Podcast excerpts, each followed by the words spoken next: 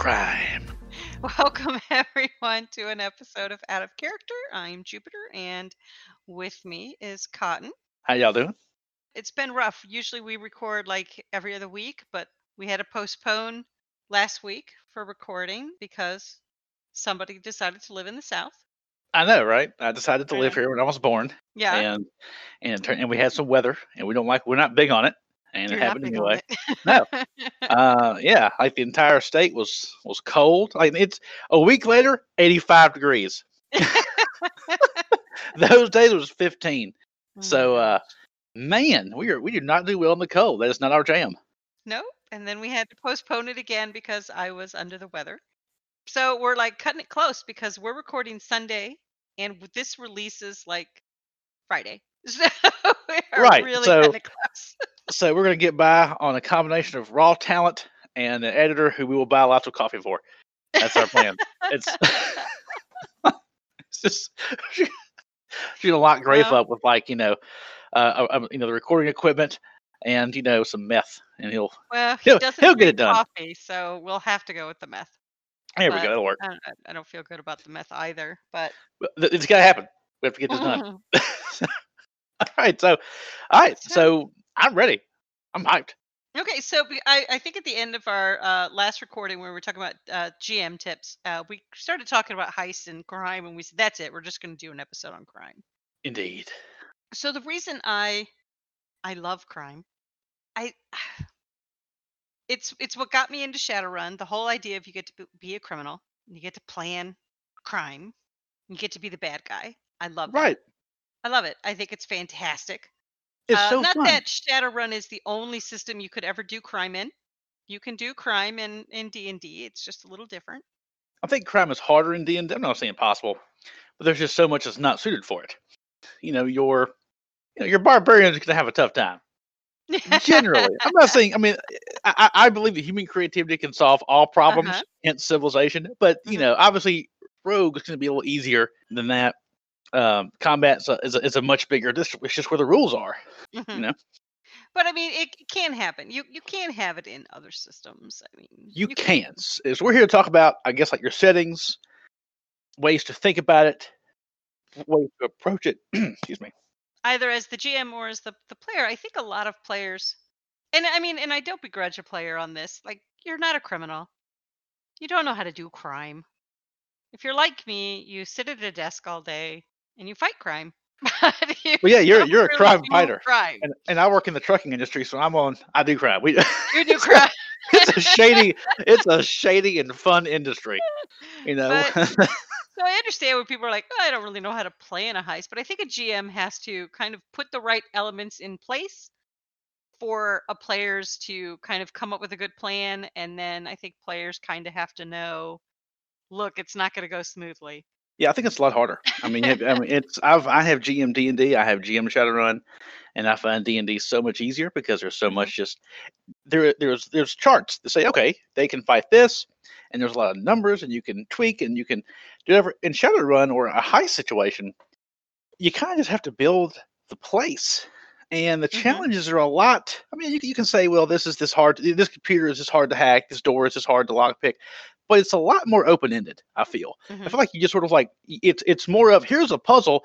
I hope to God you guys can kind of figure it out. Yes. Yeah. But in building that heist, I think GM should really like study heist movies or, books. 100%. Things like that. Because building a good heist is, you have to give them the big egg to go steal, like the something. Yes. It's got to be enticing. It's got to be kind of cool. It's got to be dangerous, but it's got to be doable. But then you always have to put in the thing, the things that kind of blow up on the way to kind of make it just add a little more level of difficulty each time.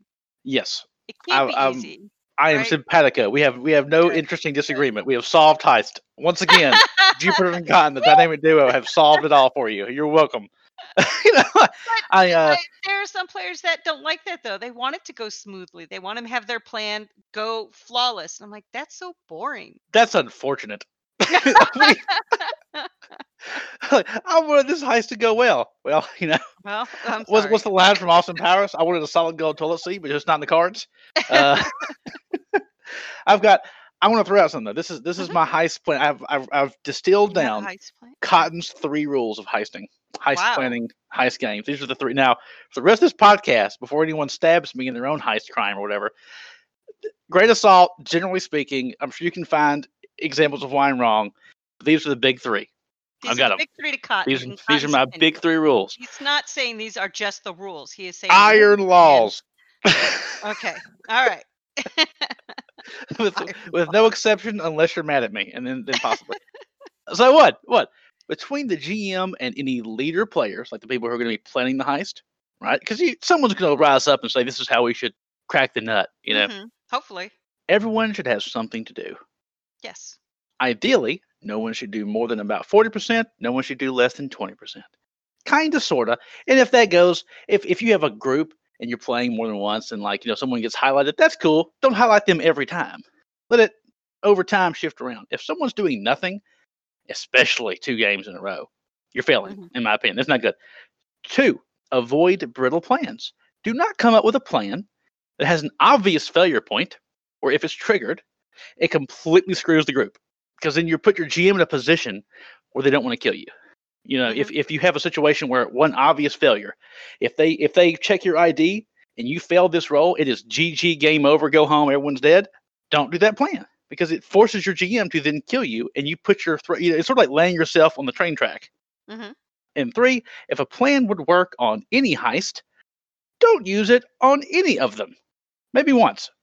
And all three of these are violated by 2 plans that I hate.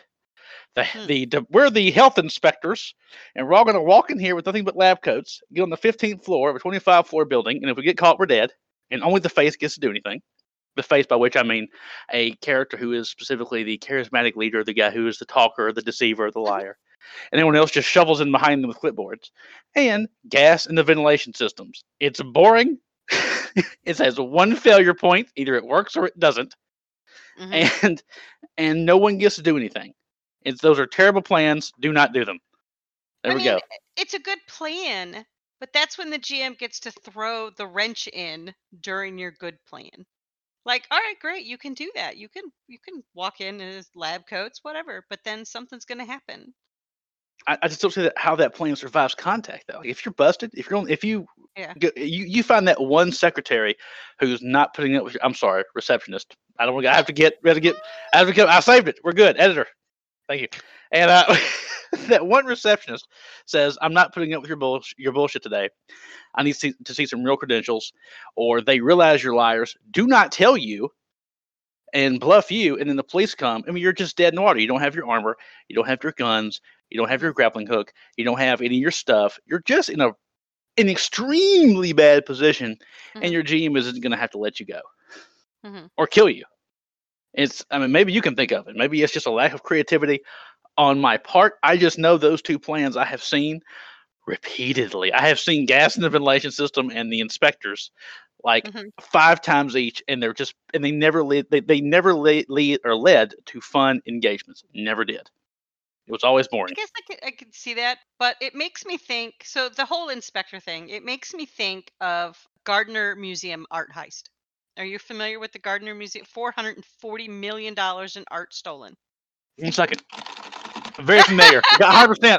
We got the thieves dressed as Boston police officers convinced the museum security guard that they were responding to a call. The guard let them in through the security door, and the thieves then handcuffed the guard and the other guard that were on duty and proceeded to steal 13 works of art. And I have a great question for you. How many movies were made about that? None, because it was boring. Because one guy told one lie, and that was the end of the Shadowrun. But today. I think that whole that's cool though. Like they haven't. Nobody's been tried for this. Nobody's been tried for this. I didn't say it wasn't a good crime. It's a great crime. It is great. I guess maybe some people just want to be like. That's pretty cool to be able to stroll in and just walk out with $440 million in art. It's because you said you were cops. Cool. It's awesome. I can understand the appeal of going, let's just pretend we're so and so, and let's just stroll in and stroll out. Sounds great. Boring heist. Ocean's 11. What? They strode in as gaming auditors. The one guy went in as a gaming auditor, and he's the one that tripped a lot. I mean, they went in pretending to be other people, and that ended up getting that right. But that was a group of faces. That was a big face run. No, hold on. I'll back it up. First of all, that was a face run, and there was multiple targets with multiple faces. Not one guy on point, the one guy who can talk, and everyone shuffling behind them with clipboards, which is how it always went. It was always the face up front, five guys who were good at different things doing nothing. Maybe the Decker did something interesting, but you have everyone else just sitting there shuffling behind the face, who is the point man, the boss man. I have been on that run. Again, not saying it can't be saved, but it is a path that has repeatedly led to badness. I'm just going to say no, I understand. It isn't all your eggs in one basket. But it's a really super cool basket. I guess. I have never had that basket. I've had that heist work, and I've had that heist fail. And the worst is the GM. It's never actually failed in a real way, but it was clear that we had failed. Like the heist had clearly failed. It was a situation we were doing the health inspector thing. They busted us. We as players knew we had been busted, but the PC beat us on a roll. So our characters didn't know we had been busted. That's a fail. And the GM just kind of, it was clear. I'm not saying you should never fudge the GM. That is your discretion. But it was such a bad situation that I didn't feel any GM, and that GM definitely didn't pull it off, fudge it in a way that wasn't obvious. And that's... I've seen both of these plans over 5 times each. Never was it fun. It was never fun. It worked. It didn't work. It was successful. It was unsuccessful. Never fun. That's there we go. We'll have it out on that. You want them to come up with. So you want your players to really be creative. Make sure everybody has something to do in this crazy plot, crazy heist. But then the GM has to make sure he gives you a heist that does include something for everyone to do. And then you got to hope your players pick up on what's been placed for everybody to do and assign everybody accordingly in the correct position in order to do said heist. Yeah, and if you can't do that, there's a game called Checkers, or maybe Bat Game at Murder Speed. Wow. Yes, I want my players to be creative and to have fun ideas. What a dick I am. I'm just saying, like, again, we're not all professional criminals. We don't know how to do crime. So I can understand that, especially if you're new to Shadowrun and you're kind of trying to get into this mindset, you maybe don't know how to approach it. So you revert back to things you know about in history or movies or TV. Sure. But then you have us as a podcast to help you. Do more better. That's our advice. Yes, do more better. Like God, there you go. That's our new bumper sticker. Out of character. No. Do more better. That was at work. That's my cross-functional team's mission statement. God, it became so less cool when you said that. It's my cross-work functional mission statement of positivity and synergistic engagement. Could be why 2 members are leaving the company at the end of the week. Who knows? God. All right. So that was my 3. Now, we can move on from there. Do you have anything that you want to lay down in terms of like, this is good and this is bad 99.9% of the time?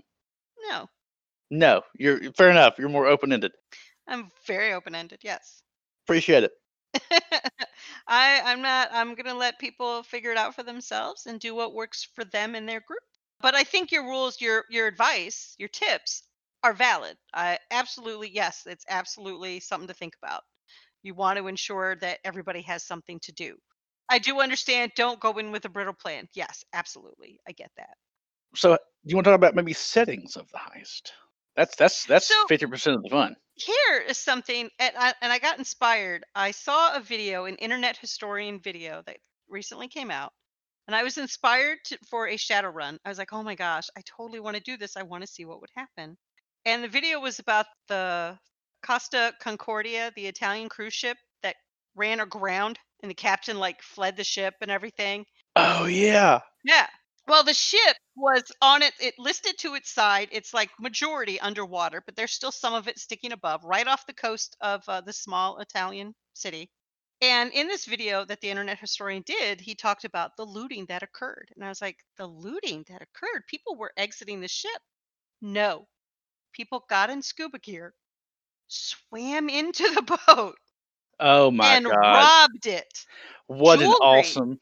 Right? Is that not like casino chips, cash, ATMs, jewelry, the private property of the people, because they just left everything in their cabin. That is such an awesome heist idea. You, people out there, great? You should listen to this one. This is first of all, not only is it cool as hell, and there's the underwater aspect of it. You have a time-sensitive rush. If the ship is sinking, authorities are coming in. This just happened. We couldn't have planned it. So, like, your fixer or whatever gets on the. By fixer, I mean I'm talking in Shadowrun. Whoever your heist team contracts with to get ideas from calls you up and goes, "Oh my god, I got the perfect heist." You know, get some stuff together. Warehouse 17A. There's some scuba gear. And get in there and get this thing, and here's a specific thing I want you to get, or you know, just have a bunch of rooms full of cash, and you could have the ship sinking, and let the players' greed hang them. You know, they can go for more of that money. Each room has some level of something. There's a casino to hit. There's the I don't know. You could have anything. You could have the casino, shopping, the retail shopping areas. Personal rooms. There is. I was on a cruise. There was like a motorcycle or something in like the magician's kit. Don't need to want to steal a motorcycle in that situation. Probably can't get it out. But there's all kinds of things you could have. People's, you know, some captain vaults thing, whatever. Different places to go to while the ship is increasingly becoming more dangerous, possibly breaking apart. Areas becoming impassable as the ship begins to structurally fail. Ooh, that is a good one. It is a good one. I mean, in this case, I think the captain might call some friends and go, "I need you guys to get the black box," and then let the team because that was all the evidence against this man. and I'll say a quick aside, just a second. I love side stuff. I love having a heist with a main goal, but then while you're there, there's this other side objective where you guys are just crushing it, or maybe if you're a little greedy and have a little bit more greed than sense. You can head this way for the money. So you're going for that black box. The captain is desperate. He's contacted some friends who have some friends who know some people who know some people who rob some people, the players. And while you're there, you are aware of that there's a casino full of cash on the other end of the ship. Oh, man. This is good. This actually segues with an idea Go ahead. Wait. There's more. Because if you have a table of white hats, oh, my gosh, they can be, oh, no, they're stealing. But then they hear... You know, they realize that there are people trapped. They've got to save them now. So now your white hats have something to do. And you know what makes that awesome is your players probably will have difficulty communicating in a scuba situation. You can have parts of the ship with pockets of air, and parts of the ship where they have to use their scuba equipment. And in those parts, they cannot reliably communicate unless they're particularly creative. I do scuba dive, and communicating underwater is quite difficult. There's a few basic hand signals. And you know, you D&I. Fun thing about saltwater. It's but then the awakened sea creatures that you can have come at these people too. If your heist has magical bullshit, then yes. If your heist is magical, then magic solves all. But like you can go out and you can buy things that are wireless transmission technology. So you have a heads up display in your scuba mask, and they cost. They ain't cheap. It's several $1,000s, and maybe our players spring for it, and maybe they don't. Like, who needs the supreme deluxe holy shit version? Yeah. Well, but I think it would be a fun heist. I think it's a great one shot. I think that is a spectacular, like grade A plus one. It actually reminds me of an idea I wish I could run. My own idea, a Hurricane Katrina based heist. I'm near New Orleans, and you only have the occasional situation where an entire city is completely shut down and evacuated, and like I remember watching it, and it was a terrible event. But chaos ruled. There was zero law and order. Society had completely broken down in a major American city. And imagine if there was an awesome heist in New Orleans, Louisiana, a very romantic and cool town. You should go if you haven't been, by the way. That's to all our listeners, as well as Jupiter, New Orleans, cool city. But this would be the one opportunity. So you have some guy who again contact your contact. Who knows some people, who knows some people, who rob some people. And he's had this idea. Maybe he's the inside man, and every day he's gone to work, and he's seen the thing, goes, man, it would just be so easy. And then, holy crap, it's happened. There's a cataclysmic event, and this is it. Get you and the stuff together. And so now you're dealing with anyone who's there, who are potential witnesses. If you're a bunch of white hats, that's a sticky situation. You still have some remnants of police, possibly National Guard, and you have, a hurricane. You know, it's hard to concentrate when a cow is hitting you in the head, at Mach 1 or something. So, were there a lot of flying cows during Katrina? A little bit, yeah. It was pretty bad. Wow. Like you should, I would love to see a heist story that opened up with the National Weather Service warning. I implore all readers to Google the Hurricane Katrina National Weather Service warning. It is straight out of a fiction writing. It is like cattle will be killed, buildings will be destroyed, reinforced concrete will fail, half the city will be without water and power. Like it was just this, like the world will end. And you would never think it was just dry government. Great way to open a game, though. Yeah, go look it up. It is terrifying. So yeah, I love heists like that. I love time pressure too. Mm-hmm. Yeah, there's a window and you have to hit it, or else it's that's it. Mm-hmm. Ooh, I'm jonesing for that. You need to read it. Right? I know. I watched that and I went, oh my gosh, this sounds like a great one shot. But you'd have to let them know. Look, there's an element of being underwater. Everybody takes swim. Yeah. Well, yeah. I mean, you could however you shoe. Well, you set it up. You have a different mission before that, where it's not that big, or the swimming is not that big of a deal. Mm-hmm. But you have them get trained in swimming, and you're like, add basic swim, and if you want, you can have swimming lessons with this guy to buff it up, and no one will, but that one guy who's into it, and then he'll be like, aha. You thought it was just some silly RP bullshit. Look at you now, you punk paddling punk. You know. Yeah, you could set, if you have a regular table, yeah, you could set them up for this run. But if you're running just a one shot, you're gonna have to give them the info up front. You gotta let them build a character that's gonna be able to do it. Otherwise, you're gonna have people going, "I can't do this run." Okay. Yeah. You know, that's fine. We'll just do something else. I was some other settings in the popular canon. I've got this in a couple categories. Things I would call fantastic, your theme parks, your casinos, the Saudi Arabian palace, a cruise ship, which you just mentioned a minute ago. That was on my list, and I didn't think about the sinking cruise ship. My God. I wrote down you have fortresses, which I think of as like your police station would be a low-level one. Let's say Fort Knox, a prison like Angola, or ADX in Colorado, Area 51. You've got your old school vaults, like in a bank. You could have a corporate one, like the Coca-Cola recipe, or your old Swiss banks. Historical stuff, museums, the Vatican archives, good old-fashioned rich people's mansions or remote, like hunting lodge, and then planes, trains, automobiles, armored cars, and the blimp. I want a blimp heist, by the way, but, you know. You want a blimp heist? Yeah. Like blimps are so adorable. You kind of feel bad. You know, like, it's this giant floating balloon, but there's only like one little car, so it's kind of a limited thing, I think. Mm-hmm. I mean, that was my list of setting ideas. I think setting ideas. You know, but what about items to steal? Items to steal. Okay, so I think every item should have some complication, or at the very least, be cool as hell. Like, don't ever just steal cash. Yeah, that's boring. That's boring. Gold. Gold is romantic. Gold is cool. Gold's heavy. It's heavy. I love bulk. I love things that are a pain in the ass. I do. I want it to be heavy and just this. You want to have, like, that's when your strong character finally gets to shine, is they have to haul 150-pound pack of gold out or bag it at a time. I love that aspect of things. See, something for my barbarian to do. Yeah, so you want to have something that's exactly yeah something to do. I think you should have stuff like gold. I think don't steal like jewelry or diamonds from a diamond. Steal the Hope Diamond, or some other special specific thing, Or if you're gonna steal something cool, make it like, like I went to the British Museum in London, and it was like there was the Rosetta Stone. Wouldn't that be badass?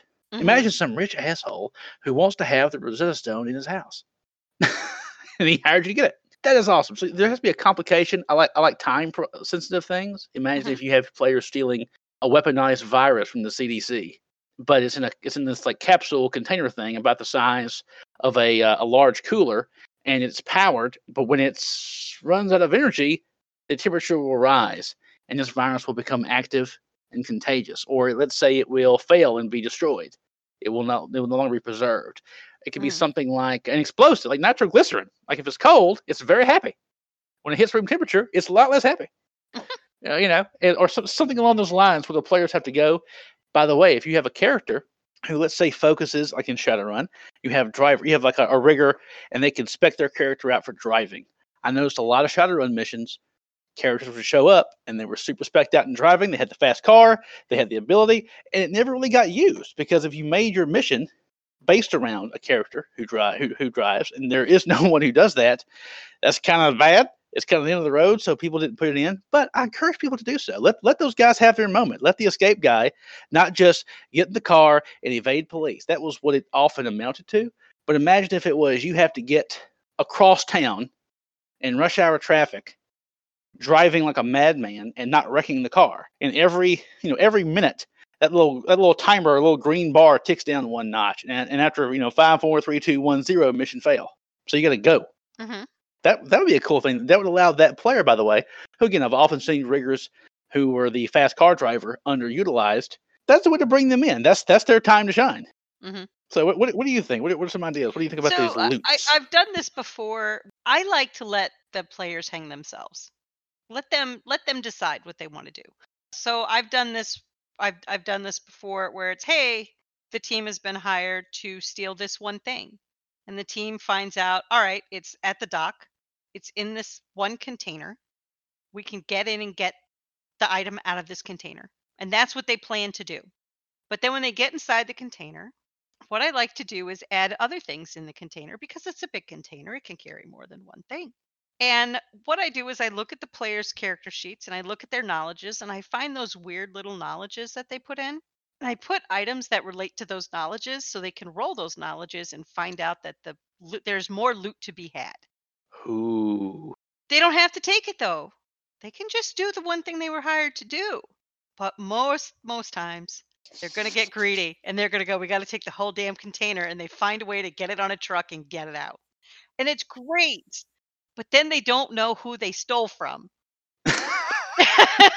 And now I've got a bunch of hooks on them. Oh man, that's just mean. No, it's great because, and I think the last time I did this, the players, they saw it like, wow, this is worth a lot of money. Yep, it is. Man, this is a lot of money. Like, yeah, it is. Like, where are you going to fence it? Where can you go to fence this stuff? Where?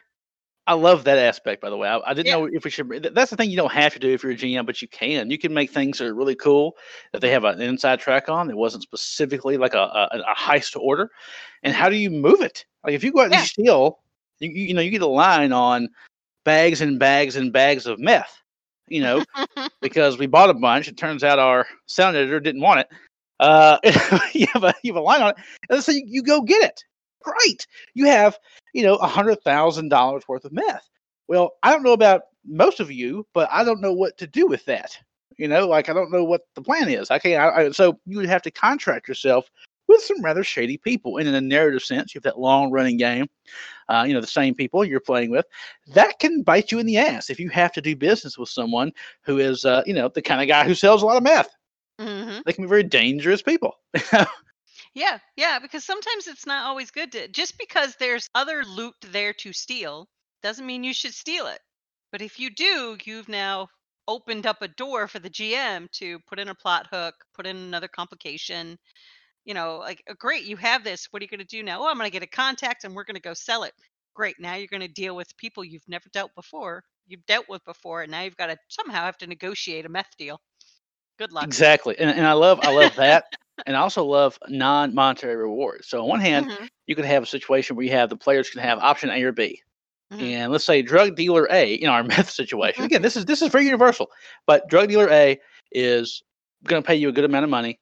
And that's cool. And then drug dealer B is the new psycho on the block who's trying to make a name for himself. And he'll give you even more for it. He's more aggressive.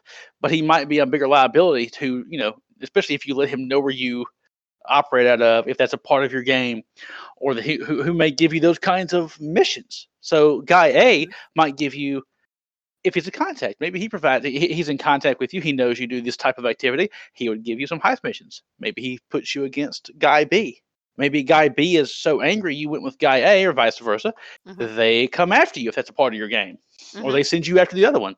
Mm-hmm. So these are all things to consider, and weren't as much of the Shadowrun that I played on the hub, which was, episodic mm-hmm. or individual things. But as a narrative, they're cool ways to mess with your players. And I love your use of greed. Greed should just be like, you use like a crowbar just to you know, split the party, cause them to make bad decisions. You know, it should every decision. The party voluntarily splits itself. God, you.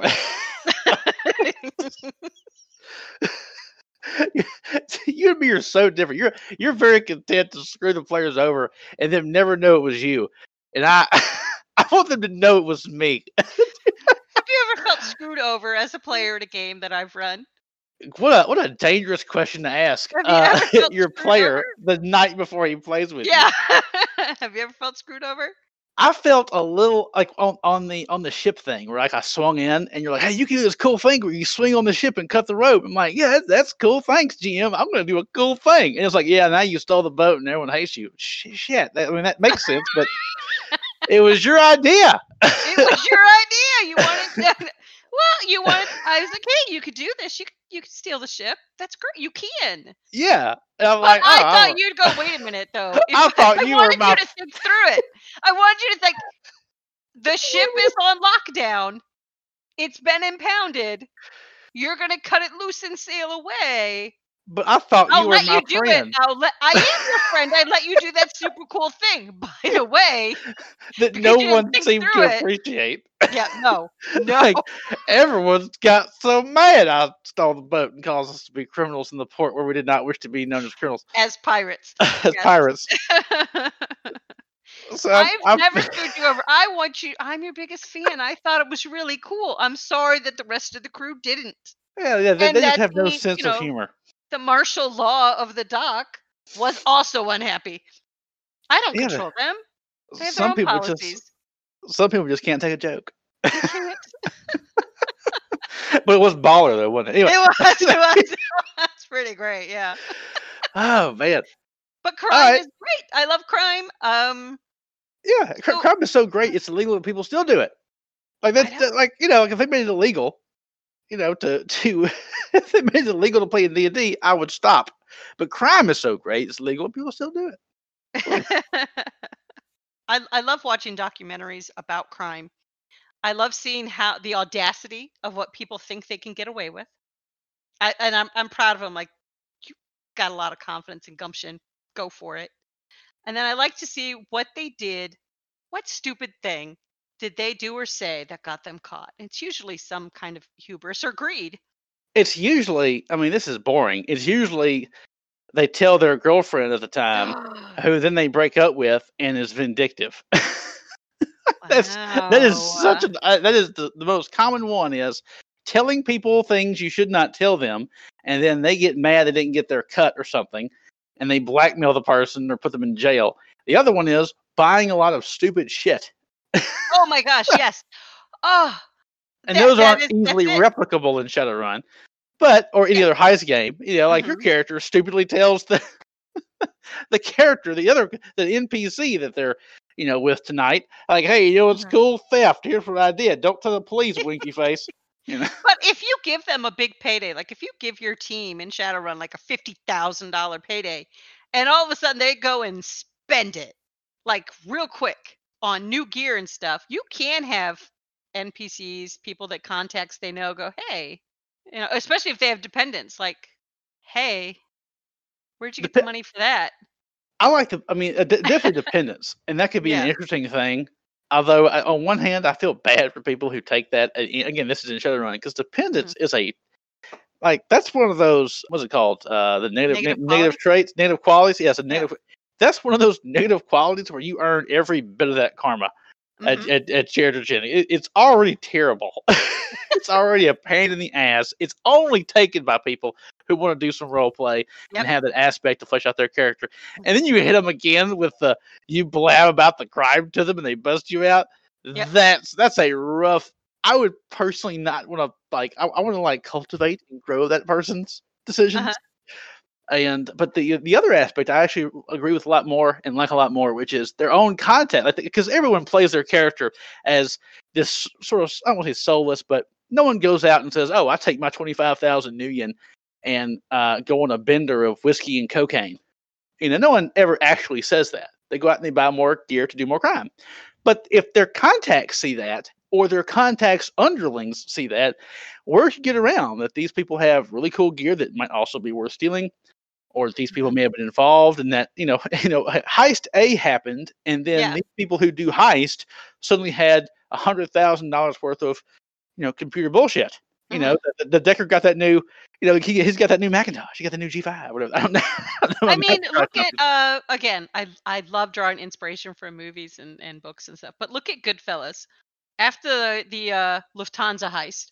Yep. And they all went spent their money. Don't spend your money. Bought a car. No, my mother gave it to us as a wedding gift. Bought a fur coat. Like, what are you? Jimmy was going nuts. Why are you people? Do not spend your money. We just did a heist. Don't spend money. You draw attention to yourself. Don't spend. If your team goes and spends their money, you can have the J that hired them come after them then. You're drawing attention to yourself.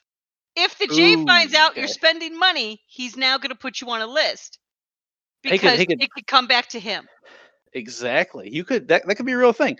Again, that's a pretty advanced level thing, and you tell your players through that. If you do it at a table that you've been together for a while, right. But it's a very interesting thing.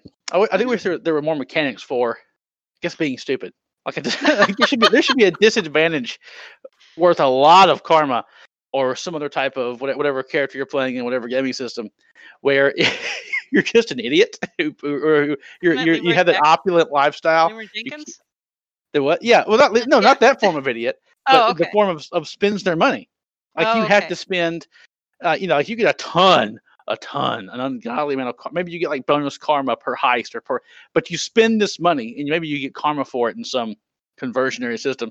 But the cost is you spend your money and it's obvious and you draw attention to yourself. That's bad. And this would be a fun, point of purchase for the GM to introduce complications to that character's life. So, there's more stuff. I actually had a character that got a big payday, and Oz was running this game. She got a big payday. It was like all of her money, all the money she had. They had to do the next job had to be a meet at a coffee place, the Covfefe Bean. And these people treated her rudely, and she did not like to be treated rudely, and it found out it was a members-only kind of an establishment. She was like, how much does it cost to be a member? And they told her, and she gave over pretty much every nuyen she had so she could be a member. There was no every bit of money. Bam, here, take it. I want to be a member. It was a big, big spend. And I think the other players were like, what the hell are you doing? I'm like, I have to be a member of this place. I have to. It's snobby and rude and awful, and that's my character. And I'm snobby and awful, and I want to be snobby rude. You seem snobby, rude, and awful. I wish to also be snobby. Exactly. Wait, you get to treat people this way? I love treating people this way. Please let me in. That was it. So it was a huge amount of money. I think it was like 50,000 yuan I spent, something like that. It was huge. What kind of coffee? Huge. This coffee must have been absurd. It was the coffee beans, shat out of the jaguar, collected by hand, brewed with the tears of orphans. It's pronounced jaguar. Oh, well then. At least in this coffee. Anyway, that kind of coffee, like it was that kind of pretentious coffee, and it was the best, and I loved it, and I think the GM Oz for putting that in there, and I don't think he realized I was going to chomp on that, but if a J found out that I just dropped that kind of money belonging to an upscale members only coffee house, I probably should have been killed. Who are you? How do you have this money to be a member? Like, it automatically should have raised eyebrows. Yeah, and when they kill your character off, they plant like one coffee bean. Yeah. Hey, I was willing to take the risk. I would have died. I would die for my membership. All right, so I have a question. Here's another issue I wanted to bring up. I thought about what about, and this can really help out your party, or especially if it's a consistent group, or even on a one shot, really. And that is NPC help. So you want to steal the Rosetta Stone, okay? So maybe you don't have someone who has a Chinook. Well, that's a boring part of the plan. So you just have the players do the rigging and blow a hole in the roof. And then Bob, your faithful Chinook helicopter pilot, you know, lets the cables down, they hook it up, and, you know, Bob's your uncle, off you go. I don't have a problem with NPC help, but it can't just come at, it can't just be free help. It's got to have a cost. Okay. You know, Bob's going to see that, hey, you guys are making money, I should get money. I mean, unless they're going to threaten Bob's life, but now Bob's going to have to be killed because Bob's probably going to go tell the police. I got you. I like it because it opens up, because I was thinking about a Rosetta Stone type of heist thing. Like, well, that's, no one's going to want to be the guy who's just, you know, chilling at the airport with the Chinook gassed up, ready to go. You know, and that's the kind of thing where most of the cool bit is everything else. And then, you know, the final thing is the helicopter comes in and then pulls you off. And then that's, at that point, it's more or less of a foregone conclusion that part's, you know, happening, you know. But for just as an idea, I think in my head, it's a cool idea for GMs to have where there's a role that needs to be done, but it would be super boring to do it. You can have an NPC do it, or you know, or even it could be offered as a cost. Mm-hmm. It reminds me of Payday, the video game, like Payday 2, the heist, where you could pay extra bits of money, and that money was just gone whether you succeeded or not. To you know, to have somebody, you know, like have a bus that drove through the wall, or who provided some inside help. You know, you could pay money to make the mission a little easier. Yeah. So again, that's an idea. Just, with NPC help, as long as it comes at some kind of cost, not necessarily monetary, but it has to come at a cost. It can't just be Bob's more than happy to help you commit crime. Because he could be a part of it. He could be like, you know, like your fixer is hiring people to do the thing, and he knows a guy that and he's paying him separately. And maybe that's part of the heist money or whatever. But it could be you have to get it here, and I have somebody else hired ready to go to take it away. Right. Yeah. Because you got to get it hooked up. He'll get it out. Don't worry about it. I've been on those missions where it was like when you need someone to drive a truck, but that was it. Like the heist was effectively over, and that was sort of like just a boring detail. So if you have that boring detail, or if you have a way to help your players, you can charge them for the NPC help, for some little hints and tricks and, you know, stuff being planted on site or some heavy equipment being in the right place at the right time, whatever. You can offer that to your players. And if they're greedy, they won't take it, which is great because it's their fault. But if it's a boring thing, if it's just driving the truck from the safe house to the dock or whatever, that can be hand waved, you know, and with some, and that character can also be brought in as other things. Because in my experience, this happened in our podcast that we were on. We had, was it Chopper? The guy who was the guy who was at the junkyard. When you have that NPC who kind of does some hand wavy, you know, upkeepy things, the players trust that person. This isn't a fixer. This isn't some guy who's, you know, part of the, you know, they're not in the life. They're just kind of adjacent. They're just kind of there. And that's a character that players will often open up to, have conversations with, and then you can do things that you would normally do in, say, D&D, where that character has a problem. Maybe they're threatened. Maybe they have an issue. Maybe their family is in trouble, and they can require your aid, and then you provide it, or you don't, or you have some type of mission or game session that's very different than your normal, you know, knocking over a bank type of deal.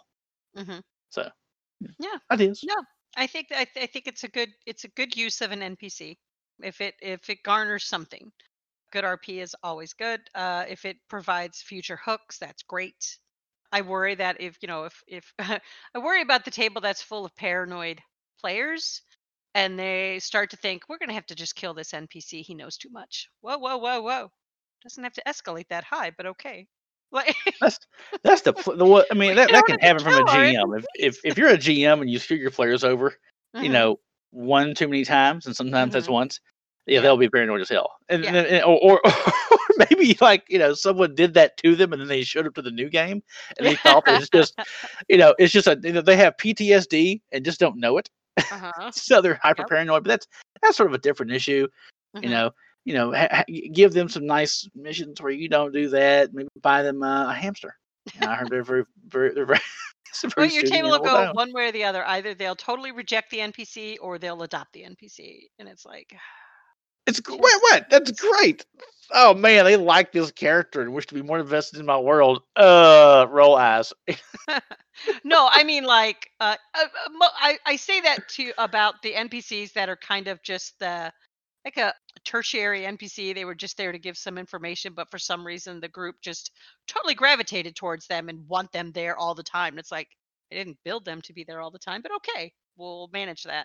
I love those. I love those. I love times that my players have found some random NPC, which feels like NPC 25 out of 34, and they're just like this one. Why this one though? Why you can't ask them. Yeah, and then the other ones who are actually more helpful, they're like, no, I hate them. Like, okay, I can't figure you guys out at all. You guys are insane. Oh yeah, players are crazy. Players are crazy. Yeah, I don't tell you. You never know what they're gonna do. Yeah, I don't really need to go into that mind. I do want to talk about another side of the crime. And we talked about this on the Burning Edge podcast. We did a discussion episode about law enforcement in the prison system. And I think it's an aspect of the game that isn't explored, that other side of crime. What do you do when you get caught? Or the actual, like you mentioned earlier, a setting of having to bust into a prison. I don't think that's done. I haven't seen it done.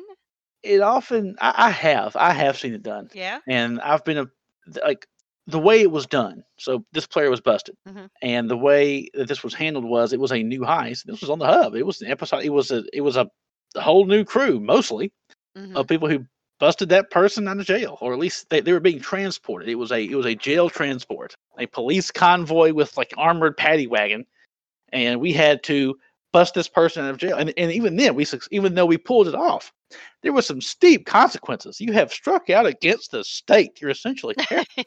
Yeah, and that person is burned to a crisp. I mean, they're free, and that's about it. You know, they are hot. They are nuclear, radioactive hot, as are everyone who participated in heist and has any connection to anything. So that, you know, that's a hell of a thing.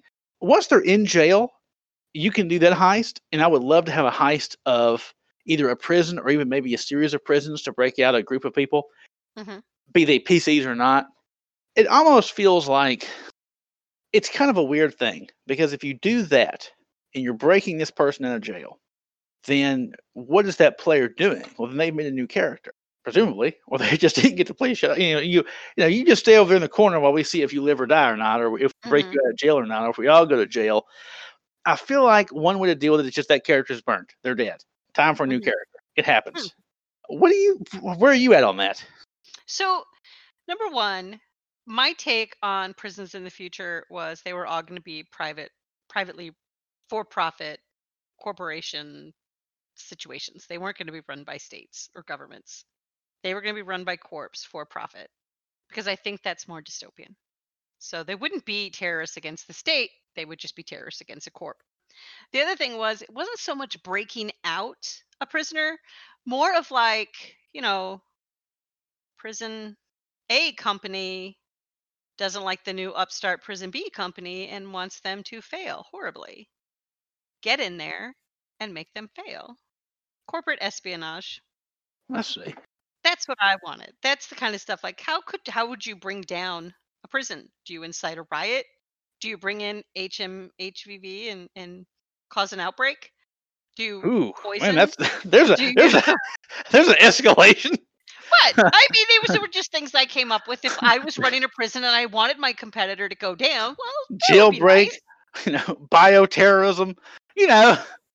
I mean, the prison's not going to fare well if all of a sudden there's a giant outbreak, you know, and people are eating people. It's going to look bad. Would that be your standard? Like, I'm really curious. Like, so we're in a heist game, and you're the GM, and I get busted. So is it the first time? Is there kind of like an understanding, like I'm allowed to get busted out once? Or is it like this is a one-time deal ever? Is this, like, when do you kill? Is the character only dead when they are, you know, bleeding out in the street kind of deal? They don't have to be busted out. Why can't they just, you know, get out on parole? Well, sure. Okay, sure. They did, because, and then they have now they're doing real crimes. Yeah. What? I mean, how fun is the heist where you get put out on parole? Like, you know, you tried to steal the Hope Diamond, so like, you need to work on your life a bit there, buddy.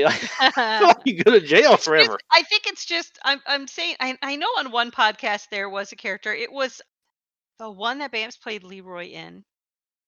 Cannot remember the name of it. Just think really hard. I want to say Complex Action, but I know that's not it. Maybe it is. Oh, what did the character do? I just remember this one character had a negative quad. They were out on parole, and they had to go see their parole officer all the time. And I thought, that's interesting. Like, we're dealing with the criminal element, and they actually are on parole, and they, you know, have to hide that they're doing crime from their parole officer. I was like, that's, it seems so natural, but it's something that I don't see. It was, thank you, Psychotron. It was Complex Action. My brain is not fully Putinized. It's just an element of the society that you would think Shadowrun is. It's an element of the society that we don't see often in gameplay. Nobody explores the whole, you've bound to have been caught at some point, or you know somebody that's been caught. You're going to be out on parole. You're on parole. And I just like that aspect. Or, you know, you get busted. It doesn't, like, the HRT team doesn't have to gun you down. They can arrest you. You go to jail. Great. The group can time, especially if a player is going to be gone for a while. Great. Let them be in jail. Come back. They're out on parole. Awesome. I guess. I just feel like most of these heists are not parole kind of, like, you get put on parole for, like, you know, assault. You know, you can't, if you get a DUI your first time, it's like, okay, you know what? That was my bad. Nobody, like, goes out, has an awesome night of partying, and then, you know, steals, you know, the Maltese Falcon or whatever the hell it is. Yeah. You know, like, you go to jail, for, like, real, like, big people jail. Well, maybe like, not, like, maybe not heist related. I'm just saying it's an aspect of the crime that we don't see. It's the other side of crime that we don't see explored. We don't see the repercussions. Nobody ever wants to look at the repercussions, the consequences of crime. They just want to keep doing the crime. And I love that. That's great. I want you to keep doing crime too. But it's like, why don't we ever explore that aspect of it? I think it'll be explored. I think that's a different question though than character. Like, mechanically, what do you do if the characters fail? Versus, should we narratively explore the prison system, especially private prisons, especially the American prison system, which is, you know, terrible. And I mean, and that's a heavy thing. I mean, like, you know, I'll admit I get into Shadowrun and other role playing games for some, you know, escapism. I like escapism, and the drudgery.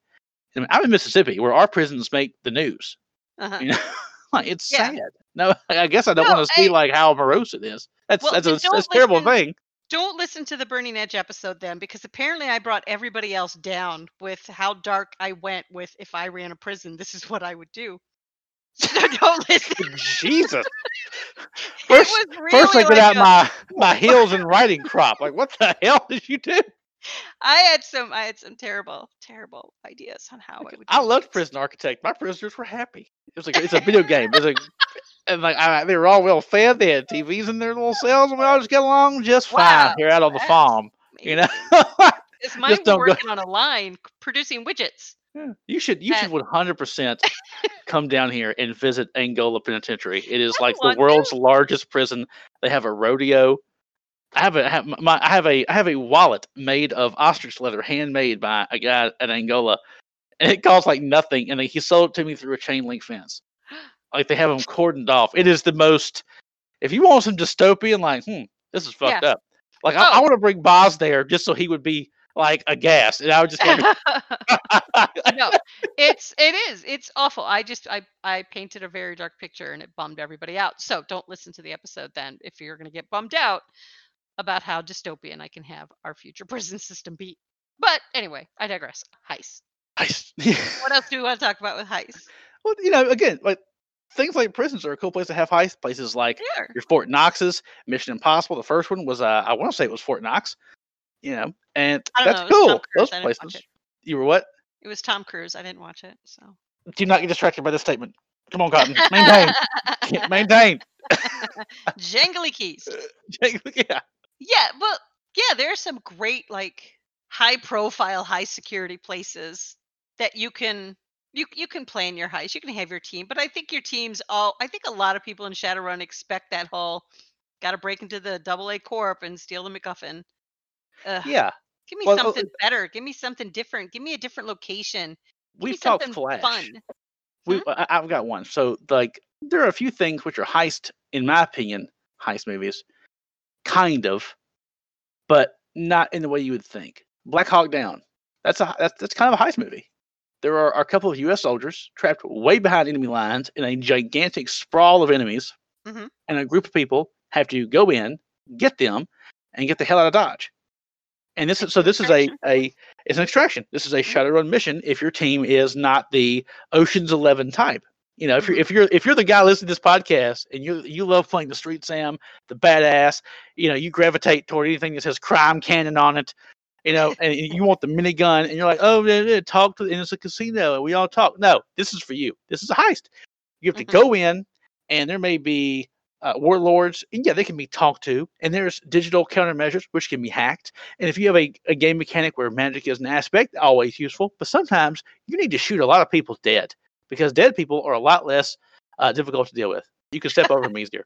So this is that, Black Hawk Down, or something like Dread or The Raid, where there's a gigantic, you know, like tower or construction type of deal where there's a bunch of baddies, and a MacGuffin is on the 50th or X whatever floor, and you have to go up and fight through absolute hell. And again, you can have points in areas where the other players, those less combat-oriented players, can have the ability to interact. But if you're trying to get your Street Sam, your badass, the muscle guy involved, those types of things are ways to get them pulled in. Black Hawk Down's that way. Again, The Raid, go watch it. Awesome movie. Dread, same thing. Dread's good. These are they're right. So those are alternative ways to think about it. Anything where you're trying to go in to do the thing is technically kind of heisty. Mm-hmm. Absolutely. That's what I mean. You got to like be a little more creative. As I've heard that game so many times. Go in, steal MacGuffin. Like, yeah, that's boring. I want something different. I want, you know, something cool, something different, something unexpected, not just the same old go into corp, get MacGuffin. I think it's a great place to start. Write down the most boring heist you can think of. Yeah. And then purposely change everything. Who gave me this job?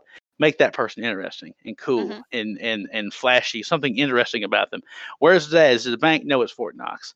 And, you know, how are we getting in? Basically, like everything that you can think of that is the most boring way possible.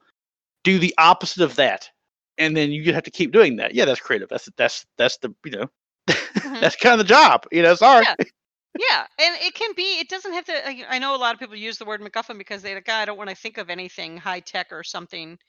Okay, fine. You know, or I don't want to have something that the team is going to want to keep that's technology related. Okay, fine. Ash, who was in Call of Cthulhu, I heard him do a game. Listen to him run a game, where he had the item that they needed to steal was like the final film print in existence of this old Disney movie. Oh my God, people are reading my mind, or I'm reading lyrics, one or the other. I wanted to steal Steamboat Willie, the first frame of Steamboat Willie doing the little tap his foot, do, steal that, you know? Yeah, break into this amusement park where it's housed in, you know, in their offices or in their museum and get it. Yes, I wrote that down on my notes. It was a film buff that just wanted it. Like, that's perfect. That's a perfect heist. That's perfect. That's a great heist. Do it. That's fun. It's unexpected. It's different. And it's great because your team isn't going to want to keep it. Exactly. Yeah, they're not going to want to keep it. But can they get into trouble? Yes. The guy hiring you is interesting. Make him a weird film buff. Like when you go in, you can paint that scenery to evoke that imagery. They've got a bunch of stuff from the old Hollywood days.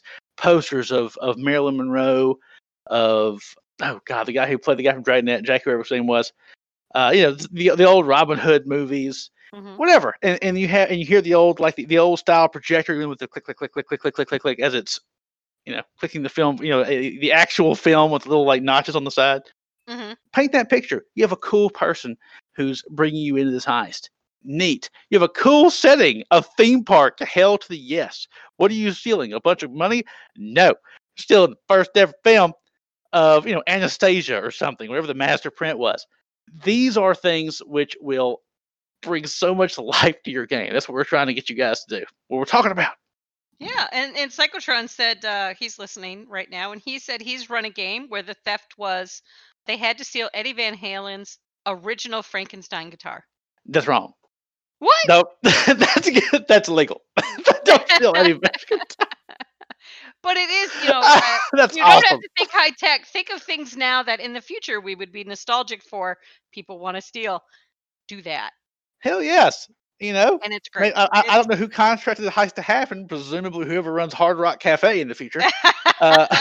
You know, but yeah, that's a cool heist. the guitar of Eddie Van Halen or whatever. You know, slash his hat. I don't know. Slash his hat. Palpitations. I need my nitroglycerin pills. Yeah. So I think I would love to hear how creative people are getting.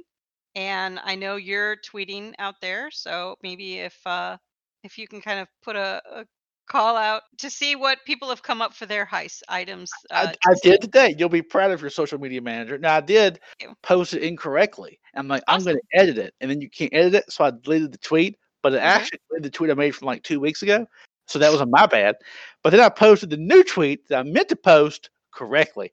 So I'm going to call that a 0.5 win. That's a 0.5. Good job. So I was like, yeah, what heist you guys are into. And I want to hear that. Anyone listening to this, I would love to hear your heist ideas. Mm-hmm. We're going to find somewhere to post them. We're going to make them public. Mm-hmm. And that may go somewhere. We'll see. But the point is, I want to see your cool heist ideas. I'd love to see cool heist initiators. Who is the person? Like, don't just say, I love a good heist. Don't get me wrong. All about it. Tell me some just interesting people. The kind of people who would have you go out and get on a heist. And third, the kind of thing you would steal. Those are the big three. Who's, give me a cool character who's going to be making us do the thing.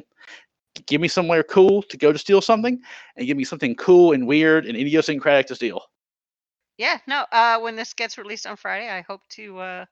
I'm sure we'll have a lot of people on the Without a Net server talking about crime ideas, and I hope to hear more from other people. So yeah, if we get any really good ones. We'll do them in real life.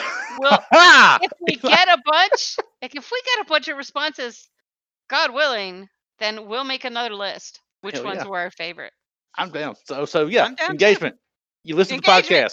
We'll see. Do the thing. We'll see what happens. But I would love to know. But I think that's. I'm sure we could talk even longer. But I think that's. I know I could. I feel like. I love crime again. I love crime. By the way. So I remember I was taking that course.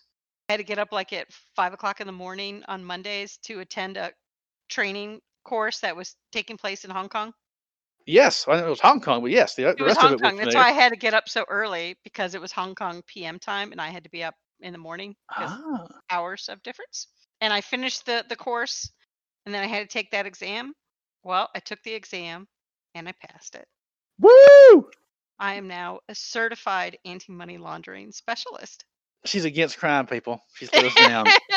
Here we are, just trying to steal things that don't belong to us at the detriment of other people's to our own benefit. And she is making that more difficult to obscure from the federal regulation. I love crime. I love thinking about crime. It's great. I love it. It's wonderful. Well, at least I'm keeping it right in trucking, where the secret ingredient is fraud. No, I'm kidding. Please don't. Hit a button. Yes, thank you, Zygotron. Thank you very much.